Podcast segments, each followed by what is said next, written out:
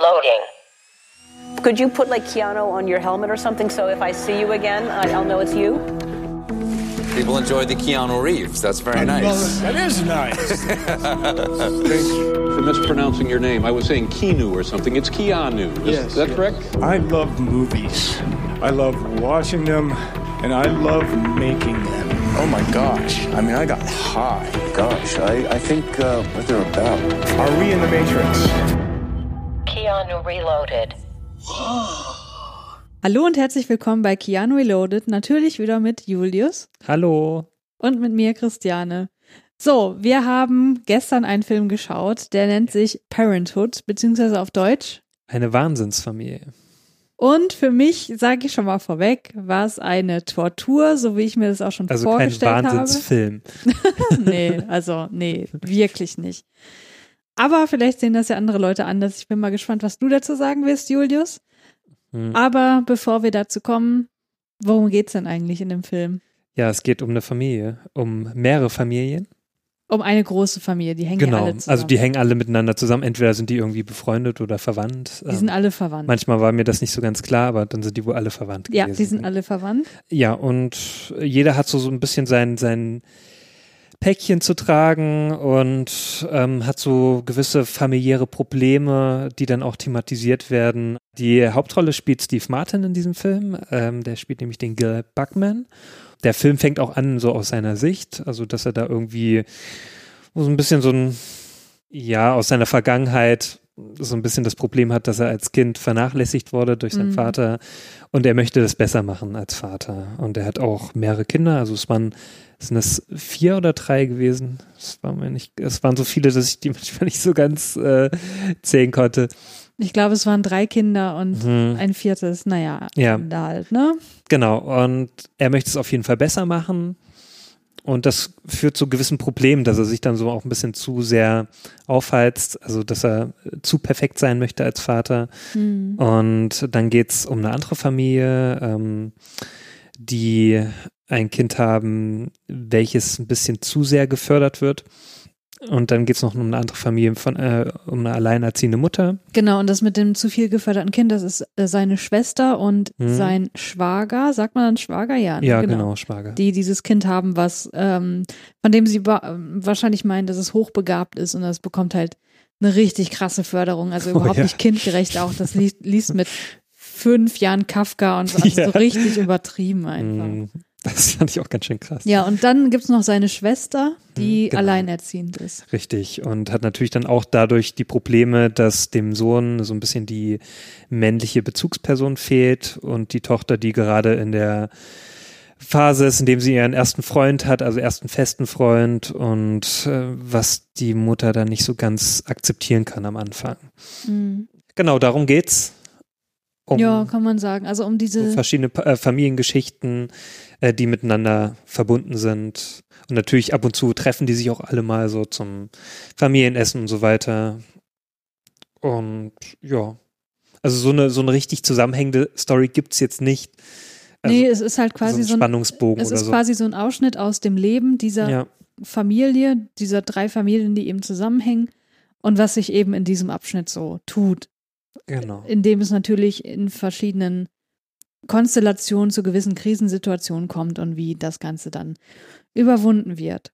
Genau. Ja, der, der wirkt recht episodenhaft, der Film. Also es hätte auch so eine Serie sein können. Ja, das wurde ja auch als Serie noch verfilmt hinterher. Hm, ja. Ja. Ja, äh, anhand unserer Darstellung merkt man vielleicht schon, wie wenig begeistert wir beide davon sind. Ja, ich war da jetzt auch nicht so hin und weg. Aber das können wir dann nochmal genauer besprechen. Ja, Julius, hast du denn ein paar Filmfakten für uns? Hm? Ja, also dieser Film ist, also das kann man so als US-amerikanische Komödie einordnen. Also Komödie, Doch, es ist eindeutig eine, eine Ja, Familienkomödie. ab und zu gibt's mal lustige Szenen, aber es ist jetzt nicht so eine, so eine Schenkelklopfer-Komödie. Ja, es, es wäre gerne eine Schenkelklopfer-Komödie, glaube Ja. ich. Die funktioniert aber heutzutage überhaupt nicht mehr. Nee, das war auch so ein bisschen das Problem. Der Humor ist nicht mehr so ganz äh, frisch. Und ja, liegt daran, dass der Film aus dem Jahr 1989 ist. Also schon etwas älter und der kam dann hierzulande ähm, am 7. Juni 1990 dann in die westdeutschen Kinos.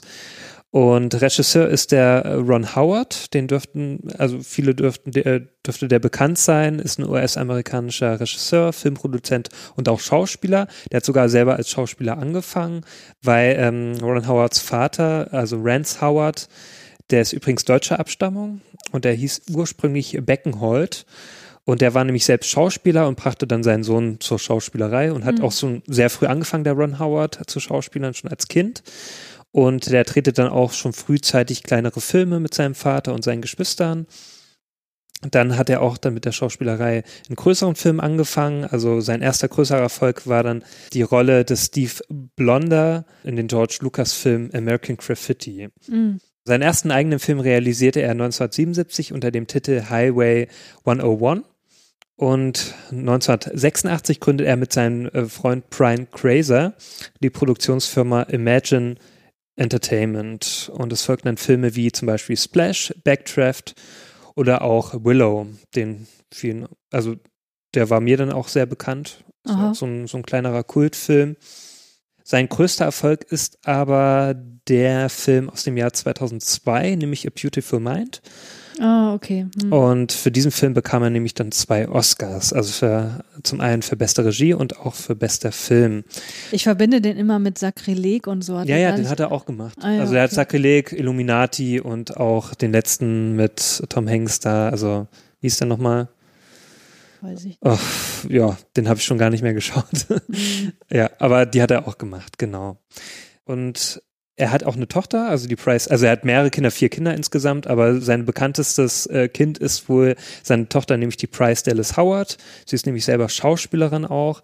Ähm, und viele kennen sie sicherlich äh, aus Filmen wie The Village oder auch aus den Jurassic World Filmen. Da hat sie nämlich auch die weibliche Hauptrolle gespielt. Ich kenne die aus der einen Black Mirror Folge. Da hat sie auch mitgespielt, genau. Also mit diesem äh, Smartphone-Ding, ne? Das war ja mit das, der Bewertung. mit ja. der Bewertung, ja, ja. genau. Ja. Und sie ist ja selber auch äh, Regisseurin. Sie hat nämlich auch eine Folge aus Mandalorian gedreht. Ah, Ich glaube, das war okay. diese Dorffolge, wenn ich mich recht entsinne. Ach, die war doof. Sorry. Genau, dann komme ich zum, also Drehbuchautoren waren dann hier Lowell Gans, Babaloo Mandel und auch Ron Howard selbst. Bablu. Okay. Ja, Babaloo. ja, für die Musik war der äh, Randy Newman zuständig. Und der hat unter anderem die Musik beigesteuert für Filme wie Toy Story, die Monster AG, also auch für viele Pixar- und Disney-Filme Mm, mm. und zuletzt auch für den Film Marriage Story. Dürfte dir also bekannt sein. Und jetzt weiß ich auch, warum ich die Musik so scheiße fand, weil ich die ja in Marriage Story auch überhaupt nicht mochte. ja, okay, jetzt wird mir einiges klar. Ja. Okay. Mhm. Ja, und zuletzt äh, Kamera nochmal kurz gesagt, das war der Donald McAlpine. Okay. Genau. Und dann komme ich schon gleich zu den ähm, Darstellern. Also natürlich hat Keanu Reeves mitgespielt, der spielt nämlich den Todd Higgins. Und die Hauptrolle so, also die Hauptrolle spielt eigentlich schon so Steve Martin, kann man sagen. Also auf ihm ist so der Fokus gesetzt. Hm. Und wie schon gesagt, er spielt den Gil Buckman. Und Steve Martin dürften wohl einigen bekannt sein, besonders so aus den Filmen der 80er und 90er. Da hat er in sehr vielen mitgespielt. Also größtenteils auch in so Komödien, also wie zum Beispiel Roxanne, ein Ticket für zwei oder im Dutzend billiger. Also ich muss ja sagen, ich habe zu Steve Martin irgendwie so überhaupt keine Beziehung. Ne? Also ich kenne den, ich, ich, der ist mir bekannt, ich weiß, wie Ja. der aussieht und so, aber ich glaube, ich habe bewusst mit dem noch nie einen Film geguckt Hm. und ich glaube, das werde ich auch Ich glaube, nicht das ändern. sind auch nicht so deine Art von Film. Das sind Nee. halt wirklich so, ja, so leichte Komödien. Also wie zum Beispiel ein Ticket für zwei, das ist hier mit John Kenny dieser Film, Mhm. ne, so ein Roadtrip-Komödie. Und das ist einfach nicht deine Art von Humor, glaube ich. Ja, aber andererseits mag ich ja die John Hughes Filme zum Beispiel. Hm, Ich ja. mag ja auch die äh, Chevy Chase Komödien und so. Hm. Was ja irgendwie, was ich so in die gleiche Kategorie packen würde. Aber die sind einfach viel alberner. Ich stehe halt einfach auf diesen total bekloppten, albernen glaub- Humor. Und der, der hat mir, also der war mir hier einfach viel zu seicht. In, in vielerlei Hinsicht. Ich glaube aber ein Ticket für zwei ist, glaube ich, von John Hughes. Ja, eben, oder? deswegen komme ich ja auch Ja. drauf. Aber den fand ich auch nicht so richtig. Das war nicht so ein Knallerfilm, wie ich das vielleicht erwartet habe. Weil ich so, John Candy ist eigentlich auch so ein, so ein Sympath halt, ne? Hm. Aber irgendwie hat er mich nicht so beeindruckt damals. Das sind halt auch so Filme, die funktionieren heutzutage auch nicht mehr so gut. Ich glaube auch so ein Roxanne oder so, das ist ja dieser Film, wo er diese lange Nase hat, ne? Ich weiß Keine Ahnung, wovon Okay, du das sprichst. ist auch so eine, so eine seichte Komödie aus den 80ern. So. Und das ist halt, dafür war der halt bekannt. Aber ich Ja. muss auch sagen, so Steve Martin ist für mich jetzt auch nicht so ein Schauspieler, den ich so sehr wahrgenommen habe. Ja, ja. Glaube ich auch nicht so mein Ding. Ähm, Ja, wer spielt denn sonst noch mit? ja, aber was ich wieder so erstaunlich fand, dass Steve Martin auch in dem Film schon weiße Haare hatte. Ich glaube, der hatte noch nie farbig, also so irgendwie Farbe in den Haaren gehabt. Kann das sein? Ja, vor allem, der soll in diesem Film 35, sein. Ich bin das, 34. ich bin ein Jahr jünger. das kann mir keiner erzählen, dass er da 35 war. Ja, der sieht aber- aus wie 50 in dem Film. Ja, 45, sagen wir mal. Äh, Ja, wer spielt denn sonst noch mit? ja, da spielt noch die Diane Wiest mit. Ähm, sie spielt die Helen Buckman Lampkin Bowman. Sie spielt und diese alleinerziehende Mutter halt, ne? Mhm. Und sie wurde bekannt durch Theaterschauspielerei am Broadway und wurde auch mit zahlreichen Theaterpreisen ausgezeichnet. Auch für diesen Film wurde sie sogar für einen Oscar nominiert. Ja. Also ich sag mal so, wenn jemand, dann sie, aber ich finde es trotzdem nicht Mhm. Oscar-würdig. Nein. Ja. Sie ist auch dann zehn Jahre später, also nachdem sie dann mit dem Theater begonnen hat, ist sie dann auch ähm, zum Film übergegangen. Mhm. Und da hat sie in Filmen mitgespielt, wie zum Beispiel in diesem Kultfilm The Lost Boys, Edward mit den Scherenhänden oder Der Pferdeflüsterer. Und sie hat dann immer so eher die weiblichen Nebenrollen gespielt. Ja, ich wollte auch sagen, sie ist so ein Gesicht, wenn man Filme aus dieser Zeit schon häufiger geguckt hat, dann kennt man sie auf jeden Mhm. Fall irgendwie, aber halt nicht aus einer Hauptrolle Ja. oder so. Das ist genauso auch bei der nächsten, äh, die wir hier auf der Liste haben, die, nämlich die Mary Steenburgen. Sie spielt die Karen Buckman, also die, äh, also Gils Ehefrau. Ja, ja, ja, die kennt Und man sie, auch. Ja, also das Gesicht kam mir auch sehr bekannt vor, aber ich konnte die auch nicht so richtig einordnen. Das ist auch so ein, so ein Allerweltsgesicht aus den 80ern. So Ja, ich das 80er, Gefühl. 90er, ja. Genau. Sie hat zum Beispiel auch in Philadelphia mitgespielt. Ich weiß nicht, ob dir die da bekannt ist. Wo sie mir auf jeden Fall bekannter ist, ist sie nämlich aus äh, Zurück in die Zukunft 3. Da hat sie nämlich die Frau vom, Ja, vom stimmt. Professor dann ähm, äh, gespielt. Mhm. Ja. Und ansonsten spielt hier noch, also einer der bekannteren ist wohl auch Rick Moranis. Ja. Der spielt den Nathan Hafner, äh, Susans Ehemann. Und der hat natürlich, also die meisten kennen ihn sicherlich aus dem Film wie Liebling, ich habe die Kinder geschrumpft Mhm. oder den Ghostbusters-Film oder auch Spaceballs als Lord Helmchen. Ja, ja, ja. Ja, Ja, und wenn man so Filme mag wie Liebling, ich habe die Kinder geschumpft und so, was ja früher oft im Fernsehen Mhm. lief, in genau so eine Riege passt dieser Film, finde ich auch. So, also das ist auch so ein Film, wo ich mir vorstellen könnte, der lief damals auch so auf RTL oder so in kann den ich mir auch 90ern. vorstellen, genau. Halt so seichte Unterhaltung und Leichte Familienunterhaltung ja, einfach. das ja. stimmt. Ja, da haben wir hier noch ähm, den Tom Hulch. Ich, ich hoffe mal, ich spreche den richtig aus. Der spielt den Larry Buckman, also diesen Sohn, der nicht so viel Glück im Leben hat. Und da habe ich mich auch gefragt, so, woher kennst du den denn? Ne? Weil das Gesicht kam mir total bekannt vor. Der hat nämlich den Amade äh, Wolfgang Amadeus Mozart in dem Film Amadeus gespielt, den Mhm. ich wirklich sehr empfehlen kann. Und der hat sogar für Quasimodo in Klöckner von Notre Dame, also in diesem Disney-Film, Mhm. die äh, Stimme geliehen. Ah ja, okay. Ja. Aber sonst, ansonsten, was ich mal so geschaut habe, hat er jetzt nicht so die großen Rollen dann danach gehabt. Mhm. Ja. Aber äh, welcher dann größere Rollen danach gehabt hatte, war Joaquin Phoenix. Der spielt nämlich auch mit. Mhm. Und der spielt nämlich den Gary Buckman Lampkin, also den Sohn von der Helena. Und der ist mir erstmal gar nicht so aufgefallen, dass es der ist. Mhm. Weil der ist nämlich super jung in dem Film. Aber ich habe ihn dann erkannt an seiner, an seiner typischen Narbe am Mund und seine ja, Augen. Ja, ja, auch, auch, also ich fand den, also der sah halt aus wie Joaquin Phoenix in Kleine und auch so total süß und so. Aber man, also und was nicht ich so bärtig wie heute. heutzutage. Natürlich. Und was man wirklich, also was ich besonders bemerkenswert fand, ich finde ja, Joaquin Phoenix hat so eine Melancholie in sich, ne? Mhm, So in jeder Rolle, die er irgendwie verkörpert, ob das jetzt eine eher positivere ist oder eher eine negativere, wie in äh, The Master oder so. Mhm. Und das hat er da in diesem Film halt auch schon. Ja. So, also da dachte ich so, okay, krass. Also entweder konnte er das damals schon mega gut spielen oder es ist einfach so ein, so ein Trait in seiner Persönlichkeit, so, die sich halt auf Mhm. sein Schauspiel überträgt. Ja, na, was ich auch noch interessant fand, der hat ja auch kurz vor, also der kommt ja aus so einer Familie, die, die hat ja so Sekten, äh, so einen Sektenhintergrund. Mhm. Der hat ja auch ein paar Mal seinen, seinen Namen geändert und so. Hm. Also die heißen ja nicht ursprünglich Phoenix oder so, die haben sie sich irgendwie ne- selbst gegeben. Auch den Vornamen haben die sich selbst gegeben und so Mhm. in dieser Familie und der hieß irgendwie Leaf. Also auch in den, in den Credits wird er als Leaf Phoenix ähm, geführt. Mhm. Und ich glaube, danach hat er sich dann Joaquin genannt. Ich, Okay. und er war auch vorher irgendwie, also vor dem Dreh war der eine Zeit lang auch obdachlos. War Ja. das denn seine erste Rolle? Ich schau mal, Moment. Nee, der hat schon vorher in einem Film mitgespielt, aber die sind mir jetzt nicht wirklich bekannt. Also sein erster Film aus ist äh, von 1984. Ah ja, okay. Also er hat schon mit zehn Jahren. Also es ist so ein Fernsehfilm gewesen, ja, den kenn Mhm, ich jetzt nicht. mhm. Ja, aber das ist wohl so seine erste größere Rolle dann gewesen in, in Parenthood. Mhm. Und danach hat er sich irgend, hat er irgendwann bei 8 mm mitgespielt. Oh, dieser Film. Und Gladiator, da ist er natürlich dann richtig bekannt geworden. Ja. Ja, noch ein paar Fakten können wir hier noch aufzählen. Das ist jetzt aber auch kein Film, der wirklich sehr interessant ist, so von seinen Fakten. Deswegen halte ich es mal ein bisschen kurz. Mhm. Was auf jeden Fall noch so ganz interessant ist, also, naja, was heißt interessant? Das ist vielleicht noch interessant mal zu wissen, wo, woher überhaupt diese Idee kam.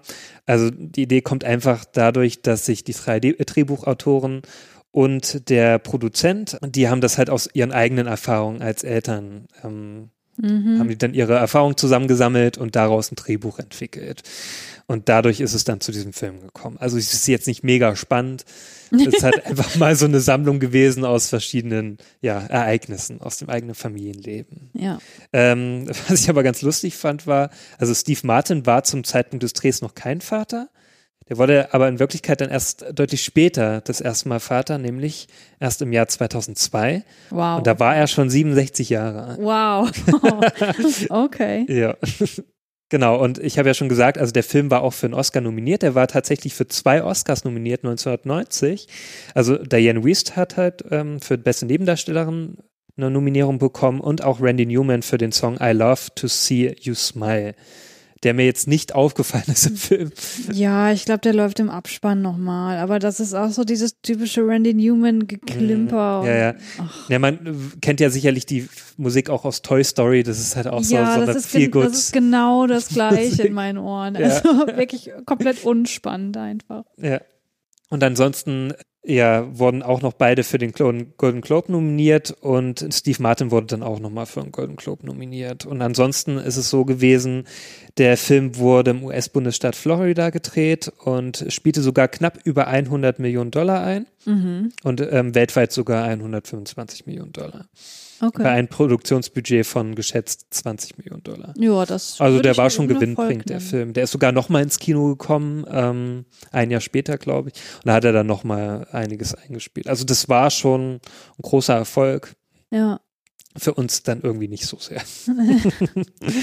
genau, das war es auch schon dazu. Also mehr muss man auch wirklich nicht sagen. Also ich habe da noch ein bisschen geguckt, was es sonst noch so gab. Aber das war alles so, so nichts sagen. Ja, so wie irgendwie der ganze Film. Es Ne? gab dann, glaube ich, noch, also es gab noch mal so eine Neuverfilmung 2010, glaube ich, auch hieß auch Parenthood. Okay. Aber das ist jetzt, glaube ich, auch nicht so ein Film, der jetzt so durch die Decke ging. Gut. Dann kommen wir mal zur Besprechung dieses Films. Ja, Ja, Julius, jetzt, also äh, ganz ehrlich, also wirklich ganz ehrlich, ich habe gar keinen richtigen Bock, über diesen Film zu sprechen. Ich finde, dieser Film hat zwei Pluspunkte. Mhm. Der eine heißt Keanu Reeves, der andere heißt Joaquin Phoenix und den Rest kann man getrost einfach beiseite schieben. ja, da stimme ich mit ein. Also Keanu Reeves ist natürlich wieder so ein kleines Highlight in dem Film als Todd. Ähm, auch seine Frisur. Ja, man muss wieder sagen, wie in The Prince of Pennsylvania spielt diese Frisur ja sogar eine Rolle in diesem Film. Also er verpasst sich wieder eine Frisur. Das ist schon das zweite Mal. Ja, Ja, also er hatte ja vorher äh, zu Beginn dieses Films eine, äh, ja, also so eine lange, lange, Langhaarfrisur, so ähnlich wie Bill und Ted, nur noch Mhm. ja länger. genau. Also als ob er gerade vom Set von Bill und Ted kam und Ja, und dann verpasst er sich halt eine, eine kurze Frisur im Verlauf dieses Films. Mhm. Und er hat dann aber am Ende wieder lange Haare und man sieht einfach, das ist eine Perücke, ne? Und das sieht so schlecht aus. Also wirklich richtig Ja. übel. Ja, also Keanu Reeves ist auf jeden Fall ein Highlight und Joaquin Phoenix, den ich wirklich total überzeugend fand. Absolute Lieblingsszene in diesem Film, wo Joaquin Phoenix von seinem Vater erfährt, dass er ihn nicht bei sich haben möchte. Es ist wirklich mega herzzerreißend. ja, so. das fand ich auch so eine gute Szene eigentlich in dem Film. ja. So, Ja, und da hat man schon gesehen, dass Joaquin Phoenix schon Talent hat. So. Ja, auf jeden Fall. Also das sieht Ja. man hier auch definitiv schon. Ja, und Keanu Reeves ist einfach, ja, wie, wie, würdest du den so beschreiben? Wie, also ich würde sagen, das ist langsam so schon eine Rolle, die ihm irgendwie auf den Leib geschneidert wird, offenbar, oder für die er gecastet wurde. Wie würdest du den so beschreiben in dem Film? Naja, ich sag mal so, also das ist wieder so eine ähnliche Rolle wie in dem Film davor. Hm. So ein Typ, der jetzt nicht der hellste vielleicht ist, Mhm. aber trotzdem gute Laune verbreitet Ja, und immer so ein äh, so eine positive, also äh, so eine positive Einstellung hat zum Leben. So ein bisschen Mhm. so ein kleiner Ted ist er. Ja, der einfach immer die positiven Seiten sieht so und gibt ja einige Szenen so in dem Film, wo dann auch so ein bisschen bisschen Chaos ist, auch dann auch mit Gary, ähm, den er dann auch so ein bisschen wieder aufmuntert und so weiter. hm. Und da merkt man schon so, der kann das halt gut. der kann gut so äh, äh, Motivationscoach sein oder so. Ja, ja, ja, genau, genau. Also er ist wieder Ted Light, so wie auch in The Prince of Pennsylvania schon. Also das ist jetzt gerade so in der Filmografie eine Rolle, die uns häufiger begegnet. Aber Mhm. ich finde, er macht das hier wie immer total charmant. Ja, Ja, ansonsten, ich finde halt äh, so die anderen Rollen, also äh, das ist natürlich so dieser Hauptrolle spielt ja der Steve Martin.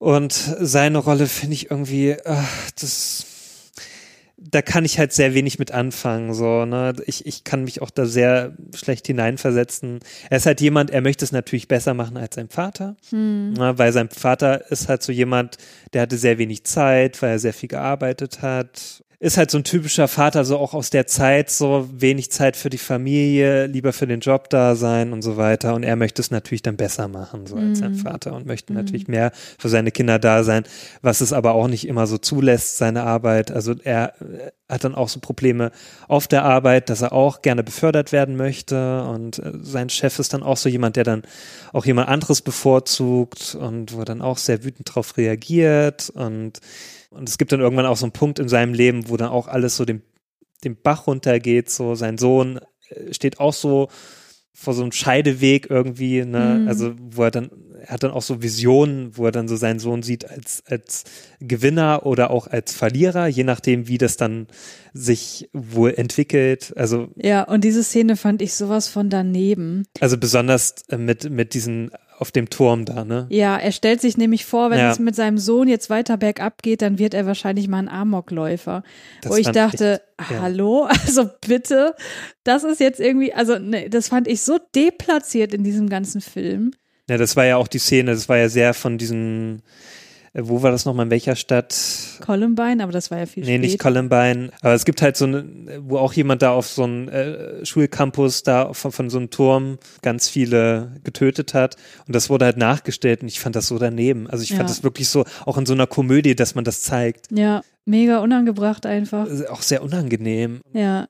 Und dann macht man sich darüber lustig und instrumentalisiert das jetzt, um irgendwie, irgendwie Ja. die Befürchtung eines fiktiven Vaters darzustellen. Also fand ich mega weird und Ja. unangemessen einfach. Nee, also das, da wurde auch wieder so dargestellt, ja, also du musst halt immer gewinnen und tralala und ach, das, nee, fand ich keine gute Aussage irgendwie so.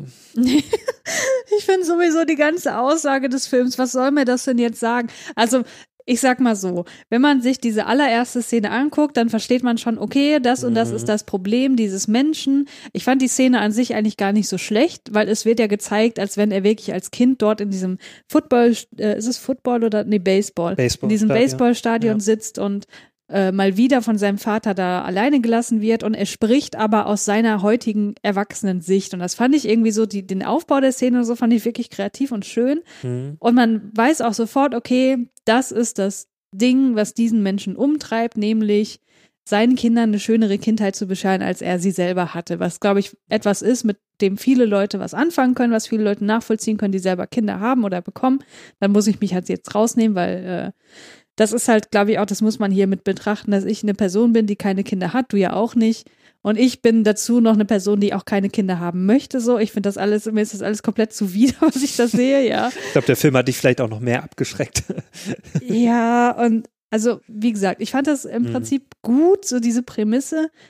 Problem daran ist aber, dass du genau weißt, Mhm. weil du ja auch checkst, was für eine Art von Film das ist, worauf das hinausläuft, nämlich es soll dir zeigen, ach, mit den armen Kindern ist es manchmal nicht so einfach, wir haben es ja auch schwer als Eltern Mhm. und ne, wir müssen ja echt viel au- mitmachen und so, aber am Ende sind es doch der Sonnenschein unseres Lebens und, und es ist alles so konservativ und so bieder. Und der Film Oh. überrascht halt null. Also da, da gibt's halt wirklich keine Wendung, wo ich mir so dachte, wow, das hätte ich jetzt nicht erwartet. So. Ja. Es äh, wird halt alles gut am, am Ende. So. Es gibt halt natürlich diese Probleme zwischendurch, wo man so denkt, naja, wie kann man das wohl nur lösen? So. Hm. Aber das ist halt alles so, das löst sich dann so in nichts auf zum Schluss. Mhm. So. Das ist dann so, auch zum Schluss, da siehst du ja dann, wir können es ja schon mal vorab Ja, vorwegnehmen. äh, klar. Zum Schluss hat dann jeder irgendwie ein neues Kind bekommen. So. Ja, diese sowieso schon große Familie ver Ja. äh, vergrößert sich noch um drei weitere Babys. Ja. Und das ist dann irgendwie so das Ende nach dem Motto, wir haben jetzt alle Probleme gelöst, indem wir noch mehr Kinder bekommen Ja, genau. haben. Wow. Obwohl die Ki- Kinder die ganze Zeit irgendwie Probleme verursacht haben. Ja, ich weiß nicht. Ich finde das alles so unglaublich konservativ Mhm. und oh, Ja, also da wurden auch dann so Witze gerissen. Also ja, die Witze. Oh. zum Beispiel mit, den, ähm, mit dem Vibrator, der dann gefunden wird bei so einem Familienessen. Ja, ganz Mhm. kurz, um diese Szene zu beschreiben, weil ich glaube, ihr guckt euch diesen Film nicht an. Es ist halt eine Familienfeier, ne, die ganze, also das fand ich halt wieder so, okay, damit konnte ich relaten, die Erwachsenen am Erwachsenentisch, die Kinder am Kindertisch, so, also ich muss auch früher natürlich immer am Kindertisch sitzen, deswegen konnte ich das irgendwie Ich kenn das auch nachvollziehen. noch. Ja. Aber dann äh, geht Steve Martin halt irgendwie in die Küche, um irgendwas zu holen und ist dann halt im Wohnzimmer und ich weiß nicht, also er kann irgendwie gerade nicht gucken, keine Ahnung, was da vorgefallen ist. Auf jeden Fall hält er plötzlich einen Vibrator in der Hand so und alle sind natürlich so, oh mein Gott, was ist das? Und er auch so, also so mega Fremdscham einfach. ja. Aber diese Vibrator, Szene an sich macht halt auch null Sinn. Welche Frau lässt denn den Vibrator im Wohnzimmer Und öffentlich stehen? Und natürlich ist auch dieser Vibrator von der Helen, die keinen Mann hat. ne? Ja, oh Mann, das hat mich so aufgeregt. Ja, natürlich Das braucht sie so dann Vibrator. Ja. Ja, also eine Frau, die einen Mann hat, also die hat natürlich keinen Vibrator zu Hause. Nee, ja klar, die hat ja einen Mann, braucht sie ja, nicht, ne? also die sind ja alle immer glücklich mit ihrem Sexleben. oh, auch die Sexszene am Anfang, ja, die war so, die war so cringy, ne? Oh, wo Steve Martin dann am Anfang so, zu, also nachdem er die ganzen Kinder ins Bett gebracht hat zu seiner Frau, kommt, Mhm. Oh ja. dann wollen sie ein bisschen hier. Oh ja, das ist. Oh, war so unangenehm. ich finde auch Steve Martin ist einfach, Der ist null sexy. der ist null sexy, wirklich auch in diesem Film. Äh, Ich meine, gut, das ist jetzt von unserer Warte aus Ja. betrachtet. Wir finden diese Person nicht sexy. Ja. Mag natürlich sein, dass andere Leute das anders sehen und sie gegenseitig sich ja schon und so. Aber trotzdem, es war irgendwie. ähm, nee. Nee. Und dann fangen sie natürlich an, also das ist alles so, so. Das, was ich meinte, der versucht so Schenkelklopfer-Humor zu sein, aber scheitert selbst an diesem Anspruch so. Dann fangen sie halt an, sich zu küssen und dann fällt ihr ein, ach, wir müssen ja noch mit unserem Mhm. Sohn zum Elterngespräch und so. Und dann will er halt erst noch weitermachen und dann fällt ihm ein, so, ach ja, ne, erzähl doch mal, was ist denn da mit unserem Kevin und so. Und ich denke mir so, Mhm. oh, es ist alles so plakativ. Ja, wir haben es jetzt, wir haben es schon längst verstanden, was euer Problem ist, so.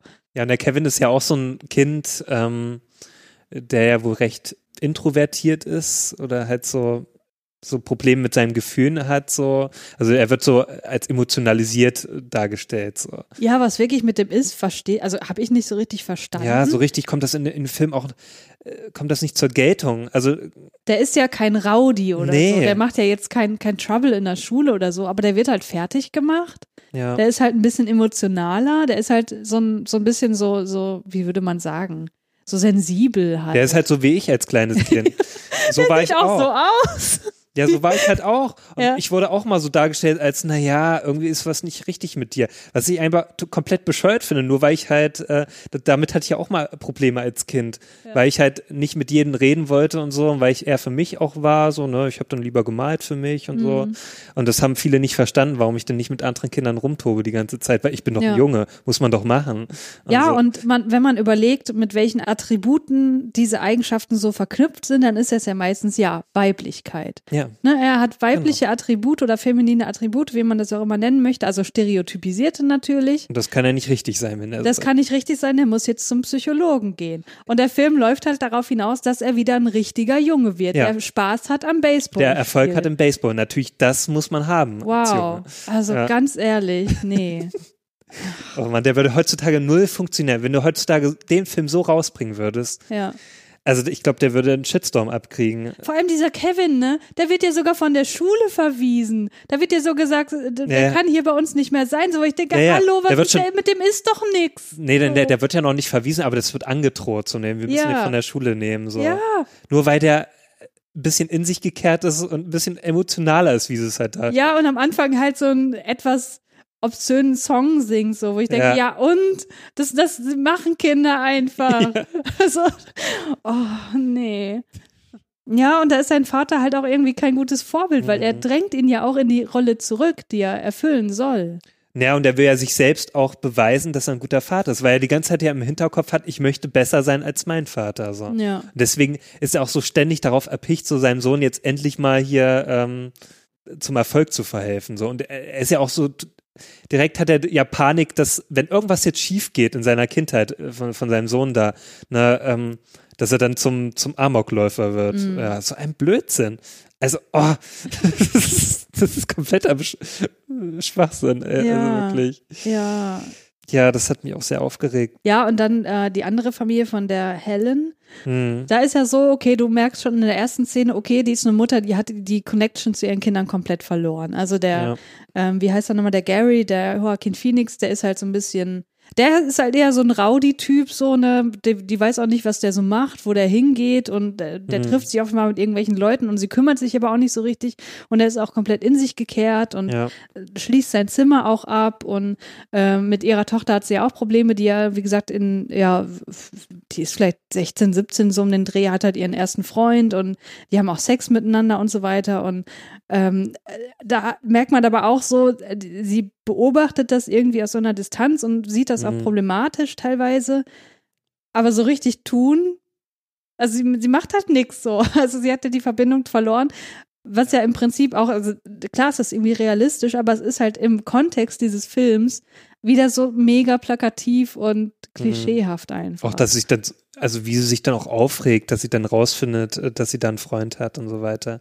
Ja, weil sie von dem halt auch nicht begeistert ist, weil das halt Ja. offenbar so ein Loser ist, ne? Der hat halt nicht den Traum, irgendwie aufs College zu gehen, sondern der will Autorennen fahren. Hm, ja, genau. Ja, aber das, wa- was mich noch mehr genervt hat, ist halt genau diese Darstellung der alleinerziehenden Mutter, die ja sexuell Mhm. frustriert ist und Ja. Und Genau. die halt nur wieder zum Glück findet, indem sie einen neuen Mann findet. Es ist halt auch so, okay, danke, brauche ich nicht. Ja. Und natürlich am Ende auch noch ein Baby bekommt, so. Oh, Ja, das ist dann natürlich die, die, das Sahnehäubchen dann so. ja. Ja, das ist auch, ah, also ich hätte es doch schöner gefunden, wenn, wenn sie das nicht bräuchte, so, ne, wenn sie da so ein bisschen auch als alleinerziehende Mutter da auch eloquenter wäre, so, ne. Ja, ich finde, sie ist auch im Prinzip eine gute Figur so im, im Mhm. Kontext dieses Films, weil ich finde, man sieht an ihrem Kleidungsstil und an dem, wie sie sich gibt, dass sie schon eher so ein bisschen kultivierter ist und vielleicht Ja. auch Interessen hat und einfach eine interessante Persönlichkeit ist, nicht wie hier Gil und seine Frau, die einfach so komplette Abziehbilder sind. Und Ja, da hätte man viel mehr draus machen können. Und ich finde auch ihre Tochter so als Charakter total cool, weil die hat auch irgendwie coole Ansichten und so, okay, nicht äh, auf jeden Fall nicht alles so, aber die, die steht halt irgendwie auch für das ein, was sie selber will, obwohl sie manchmal nicht so richtig weiß, was sie will. Aber Aber sie ist ja auch noch im Teenageralter. Das ist ja Eben, noch verzeihbar, ja, also dass eben. man da noch nicht so richtig gefestigt ist in seinem Weltbild. Ja, und die Beziehung mit Todd finde ich eigentlich auch total schön, so, ne? Also die, die Mutter gibt ja dann auch irgendwann so klein bei, weil sie merkt, okay, die, die liebt den einfach. Und der hat ja auch familiäre Probleme und lebt dann auch bei denen so eine gewisse Zeit lang. Ja. Und die, die Szenen fand ich dann immer total schön, weil die dann einfach so machen, was sie wollen und sich selber ne, diese komischen Frisuren verpassen und einfach so ihr Leben leben, ne? Das fand ich dann wieder ganz schön. Aber da wird halt auch nichts draus gemacht, so. Weil selbst die Tochter dann wieder so in dieses hausmütterliche Klischee schon fast wieder Ja, reingepresst es kommt ja noch wird. dazu, dass sie ja auch heimlich heiraten, die beiden. Also die Julie und der Todd. Und dann sie natürlich auch schwanger ist, ne, die Julie. Ja, was ja im Prinzip kein Problem ist, aber dann dreht sich halt, also das komplette Leben von Julie dreht sich dann halt wirklich nur noch um Todd und um die Sorgen Mhm. um Todd und Ja. so. Ich denke, Mädel, du hast da in deinem Zimmer eine Platte von den Sugar Cubes stehen, ja? Björks erster Band, wo ich denke, okay, da ist schon mal eine gewisse Basis da, du interessierst dich für Musik. Man hätte sie als Charakter einfach viel mehr ausarbeiten können, aber nein, sie ist halt natürlich, wie das wahrscheinlich eine Komödie auch erfordert, wie das bei allen Charakteren hier ist, einfach ein Abziehbild. Ja, man hätte doch vielleicht auch zeigen können, dass die Julie irgendwie äh, Hobbys hat, die, äh, ja, die sie nachgeht so in der Freizeit, aber eigentlich hat nur der Todd dann so richtige Interessen, so, ne, mit Rennen und so weiter und Ja. was er dann so durchzieht, aber sie ist irgendwie so, sie steht ihm halt bei so und Ja, unterstützt genau. ihn halt, ne, aber ja, sie ist das Beiwerk, genau. ja, das ist halt auch wieder schade so, aber das ist vielleicht auch wieder so der Zeit geschuldet und dass natürlich das vier Män äh, drei Männer geschrieben haben. Ja, Also das merkt man. da ist natürlich nicht viel zu erwarten, dass sie dann äh, realistische Frauenbilder schreiben, Ja, ja. besonders in der Zeit. Ja, und ansonsten haben wir ja noch ähm, Rick Moranis als Nathan Hafner und seine Frau, wie heißt sie nochmal? Susan, ne? Heißt sie ja. Der, der Nathan, ja, der ist ja wirklich so einer, so ein richtiger äh, Klugscheißer. Ähm, Ja, das ist halt der Akademiker, der natürlich ein hochbegabtes Kind haben will, das auch ne, möglichst auf einem richtig hohen intelle- intellektuellen Niveau, auch mit fünf oder sechs Jahren schon ist und die auch quasi gar keine Kindheit hat, weil sie auch in ihrer Kindheit schon, wie gesagt, Kafka lesen muss und das wahrscheinlich, Kafka. wahrscheinlich auch irgendwelche Instrumente lernen muss Ja. und was, was weiß ich nicht alles. Also auch mega übertrieben einfach so. Ja. Er ist auch super unsympathisch. Man fragt sich auch, warum Mhm. ist die mit dem zusammen? Also, ja, das sagt sie ja. Am Anfang war der richtig gut im Bett und sowas. Ne? ja, okay. Da hatten die richtig geile sexuelle Erlebnisse. Und dann sagt sie auch so, das kann man gar nicht von ihm so, ne, das, das sieht man ihm gar nicht so an, weil er auch, naja, er sieht halt aus wie Rick Moranis. Und Rick Moranis sieht halt jetzt nicht aus wie der, wie das Alpha-Männchen schlechte. Nee, muss er ja auch nicht. nee, aber Ne? Aber das, was sie halt bei ihm hält, ist halt seine, seine, sein Status, seine Männlichkeit, also jetzt auch nicht wirklich seine Persönlichkeit, nicht das, was Ja. ihn ausmacht und umgedreht genauso habe ich das Gefühl. Und da ist halt die Storyline bei dieser, bei diesem Paar, dass sie ja eigentlich von ihm weg will, aber eigentlich will sie auch noch ein Baby hm, und dann wird nochmal so randommäßig eingestreut, wenn sie irgendwie Streit haben. Dann hat sie bei sich im Schlafzimmer so eine Kiste mit Süßigkeiten, die sie dann aufisst. Das fand um, ich auch um, weird. Aber um ihn zu ärgern, um ihre Figur zu versauen, damit er sie nicht mehr Mhm. so geil findet. Ich meine, hallo, was ist das denn bitte? Also das, Leute, das wirklich. fand ich auch sehr seltsam. Ich dachte, warum? ja, das war wirklich, also das ist, was, was ist das auch für ein diese, Frauenbild? ich fand auch diese Beziehung also auch nicht gut. Also da war ja null so eine Chemie äh, zu spüren zwischen den beiden. So. Ja. Die macht hat, warum sind die denn zusammen? Und dann verlässt sie ihn ja auch irgendwann, ne, weil er ja auch gar nicht mehr auf sie eingeht und so weiter. Für, für ihn ist ja wirklich nur noch das Kind wichtig. Hm. Ne, er möchte ja nur noch das Kind äh, pushen, damit sie dann halt so schnell wie möglich ja was aus ihr wird. Und ja, und dann kriegt er sie irgendwie wieder zurück mit irgendeinem so Song auf den sie bei der Hochzeit irgendwie gesungen haben oder so. ja, oh, auch so richtig Szene peinlich so in der cringy. Schule. So. Oh, die ist ja, so ich dachte, schlimm. Mann, wenn, wenn das, wenn ich die Frau wäre, dann würde ich einfach sagen, nee, komm bitte, du bist ja sowas von mega peinlich, geh Ja, bitte einfach ja. weg.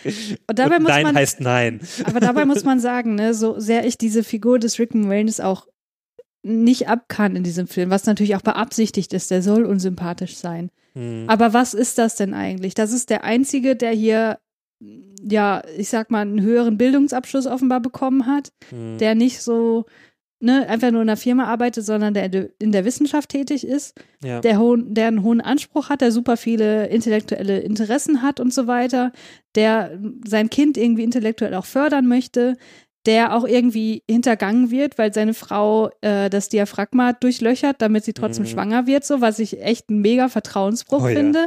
Was aber so geframed wird im Film, dass er der Problematische ist. So, obwohl das eigentlich nicht so der Fall ist. So, das. Problem an der Sache, also an dieser, an diesem Verhalten ist einfach sie, die ihn dahinter geht. Hm. Und alles in diesem Film wird aber so geframed, dass er der Schlimme ist, obwohl er durchaus nicht, also natürlich ist er irgendwie kacke und so, aber nicht alles an ihm ist so schlimm. Und seine Kinder fördern zu wollen, ist, glaube ich, auch prinzipiell jetzt keine schlechte Sache. Es ist natürlich mega übertrieben, so wie er das macht. Aber es wird halt so dargestellt, so, dass man Kindern so, so gar nichts irgendwie beibringen darf. Also außer natürlich Football oder Baseball, whatever. Ich kann das nicht auseinanderhalten. Baseball. Verstehst du? Also da steckt so viel Scheiße drin in diesem Film einfach. Ja. Wie gesagt, also heutzutage würde es einfach null funktionieren. Ich führe es ja immer darauf zurück, dass vielleicht damals dieser Wissensstand noch nicht so weit war oder halt diese Drehbuchautoren einfach keine Ahnung hatten. Ja, eher das, glaube ich, ja. Und dieser Film ist so unglaublich weiß, ne? Ja. Also da kommt ja, Oh. kommt da irgendwie eine äh, Ja, People ein of Color. Kind. ein Kind Ah kommt ja. vor. Ah ja. Cool heißt. das Kind heißt cool. Ja. Das Kind, ein wir afroamerikanisches Kind, da heißt werden- cool. Genau, wir haben nämlich noch die vierte Familie in diesem ähm, Film. Familie halt so eine sehr kleine Familie, da ist nämlich nur der Vater und das Kind, äh, was da gezeigt wird, nämlich der Larry, ne, der ja eine Spielsucht hat Hm. und deswegen immer in Schulden äh, steckt und so weiter. Und er wird da ziemlich als Verlierer dargestellt. So, Mhm. ne? Einer, der halt sein Leben überhaupt nicht auf die Reihe bekommt. Und das hat sich natürlich auch auf seinen ähm, also er hat noch nicht mal hinbekommen, eine ernsthafte Beziehung mal zustande zu bekommen. Also er hat keine ähm, feste Freundin oder eine Frau. Und ja, und natürlich hat er ein uneheliches Kind. Ist ein schwarzes Kind halt und ja, hat er in, in Las Vegas gezeugt oder so. Ja. Also ich denke mal, die, Natürlich Las Vegas, ne? die wahre Geschichte lernen wir da ja auch nicht kennen. Also warum, Nee. also ne, wo das Kind jetzt von wem das ist und so, das, weil er ist halt irgendwie auch so ja, von notorischer. Tänzerin oder so. Ja, aber er ist auch ein notorischer Lügner. Insofern, das war ja auch, also diese Geschichte hatte ja auch mega aufgebauscht, so dass sie da so Ja. die Megatänzerin war und bla bla bla. Also das war wahrscheinlich einfach irgend, irgendwer so. Und man fragt sich so, warum? Wa- Was soll mir das jetzt bitte sagen, dass er ein schwarzes Kind dabei hat? Also, also es wird ja auch nicht nochmal irgendwie aufgegriffen. Es ist Ja. halt einfach da. So. Naja, es wird halt äh, später, fragt dann halt auch der Vater, ob das Kind da jetzt, also weil seine Geschichte entwickelt sich ja so, also er hat mega viele Schulden, so, ne? Und da sind dann irgendwann die Schuldeneintreiber, die das Geld auch zurückhaben wollen, ne? Und geben ihm keine Frist mehr. Und er fragt dann ständig seinen Vater nach Geld, so, ne? Mhm. Der Vater selbst, der weiß halt auch nicht, na, soll ich den jetzt unterstützen oder fördere ich das dann noch mehr, dass er dann noch mehr Mhm, äh, sich in, in Schulden stürzt und so weiter. Weil er hat ja nichts draus gelernt. So, das sieht man auch später, dann bietet ja auch der Vater an, so, hier, ich gebe dir das Geld, ne, dass du das dann auch zurückzahlen kannst. Ich biete dir dann auch an, dass du bei mir in der Firma dann aushilfst und dann lerne ich dich da ein und dann übernimmst du irgendwann die Firma. Und dann kannst du selber dann für dich sorgen und so weiter, ne? Mhm. Ja. Also er bietet eigentlich, macht einen konstruktiven Vorschlag, so, ne? Ja, man muss sagen, es ist halt der, der jüngste Ja. das jüngste Geschwisterkind und deswegen, ne, der letztgeborene natürlich das größte, der größte Schatz, den er hat, Mhm. irgendwie, aber es ist ja eigentlich ein totaler Loser, so. Ja, genau.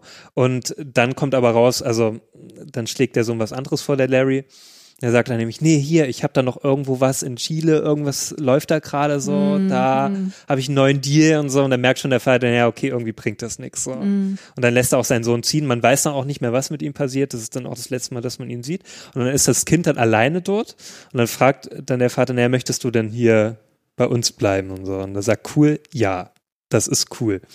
Ja, was, was soll das für eine ja, Aussage aber das sein? frage ich mich auch so. Er lässt sein Kind einfach Ja. zurück bei seinen, gut, äh, bei seinen Eltern so, also er weiß zumindest, wo das Kind ist, aber er hat halt auch null Bindung dazu. ja. Und ich denke mir so, geil, jetzt wächst dieses schwarze Kind da bei dieser ultra weißen Familie auf. Der Vater hat ja irgendwie auch totale äh, Ressentiments gegen den und so und freundet sich dann so ein bisschen an und kann, glaube ich, irgendwann dann auch ganz, also hat sich, hat die Idee einfach akzeptiert, dass er einen schwarzen Enkel hat. Aber eigentlich, jetzt ist das schwarze Kind bei dieser ultraweißen Familie, die haben doch keine Ahnung, wie man, ne, also allein schon, wie man mit den Haaren umgehen muss, so. Weißt du, was ich meine? Also, ein schwarzes Kind hat einfach gewisse Ansprüche, die eine weiße Familie nicht erfüllen kann, wenn sie sich Mhm. überhaupt nicht damit auseinandersetzt. Und das ist halt, das ist eine Familie, die wird sich garantiert nicht damit auseinandersetzen, so. Ja, ich weiß auch nicht. Ich Also, weiß halt nicht, was, soll mir das sagen? Ich verstehe es einfach nicht. Ja, fand ich mega problematisch. Also fand ich mega doof einfach. Ja, auf jeden Fall sind das so diese vier Handlungsstränge, die da erzählt werden. Und die führen alle so, also von den Larry, da sehen wir ja später dann nichts mehr. Das ähm, läuft ja dann so ins Nichts. Hm. Und aber bei den anderen ist es ja so, das läuft ja alles dann darauf hin, dass die dann alle ein Kinder bekommen oder so. Sogar hier die Helen bekommt ja auch noch mal ein Kind von dem Biologielehrer und Dings bekommen ja auch noch hier die Julie und der Todd.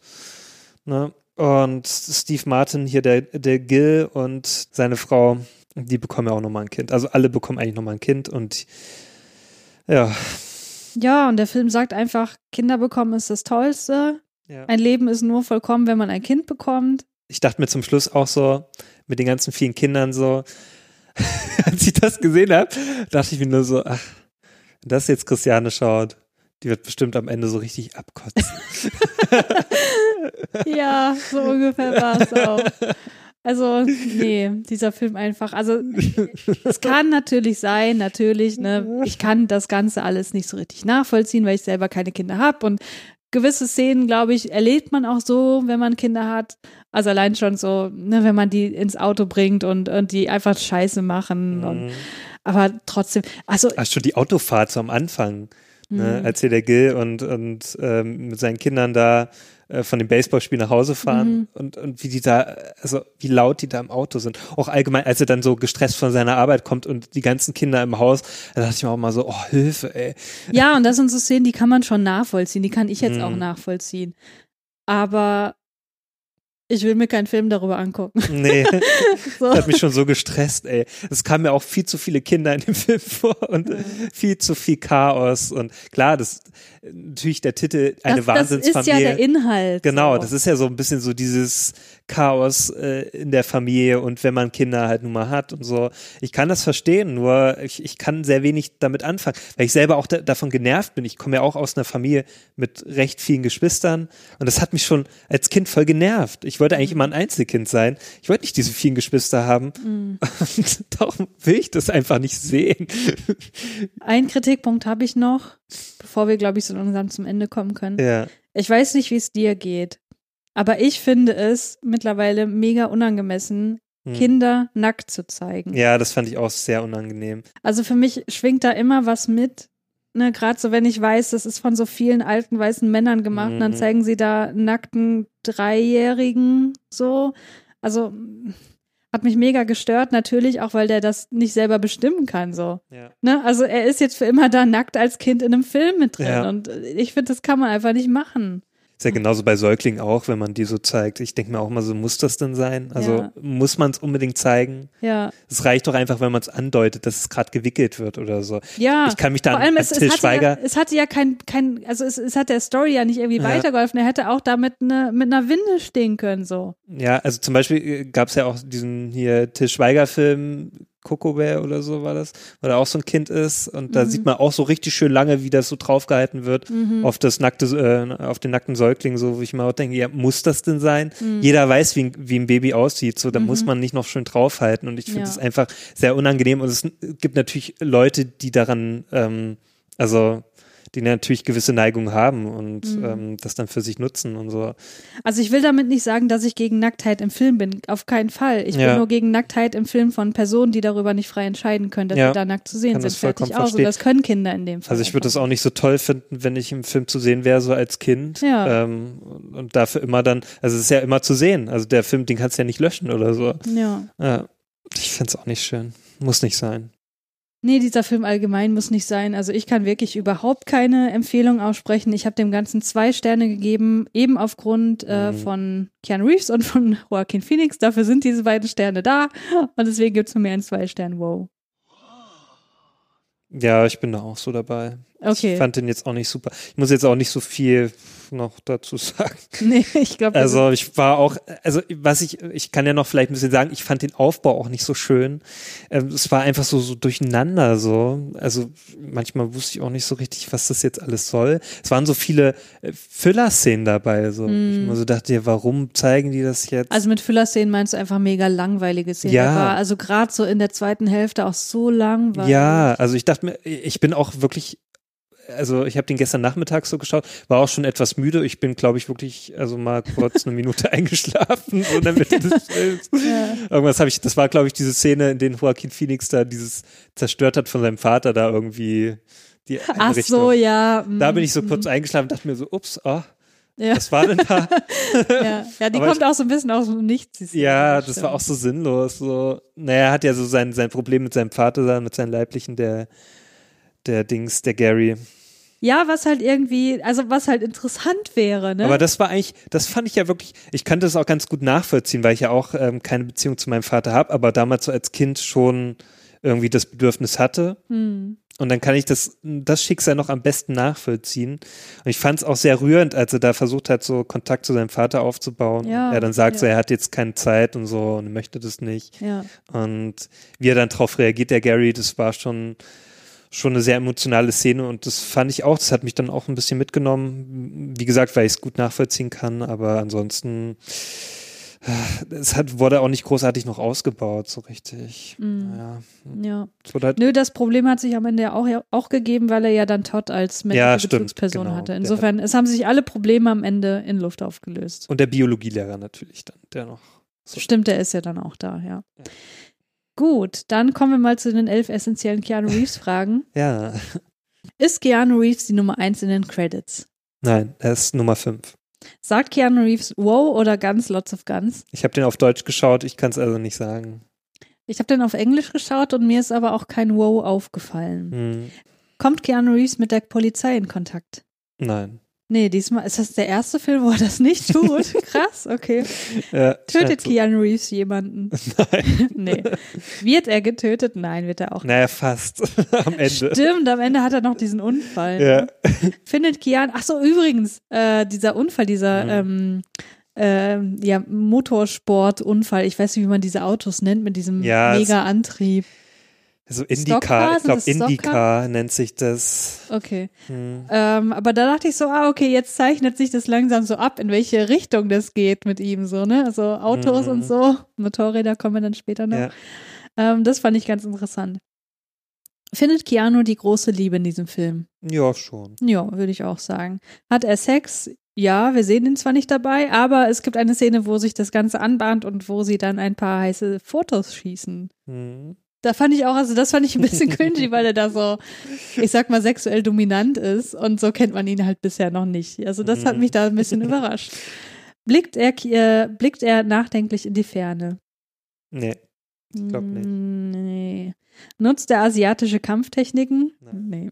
Welche Frisur trägt er?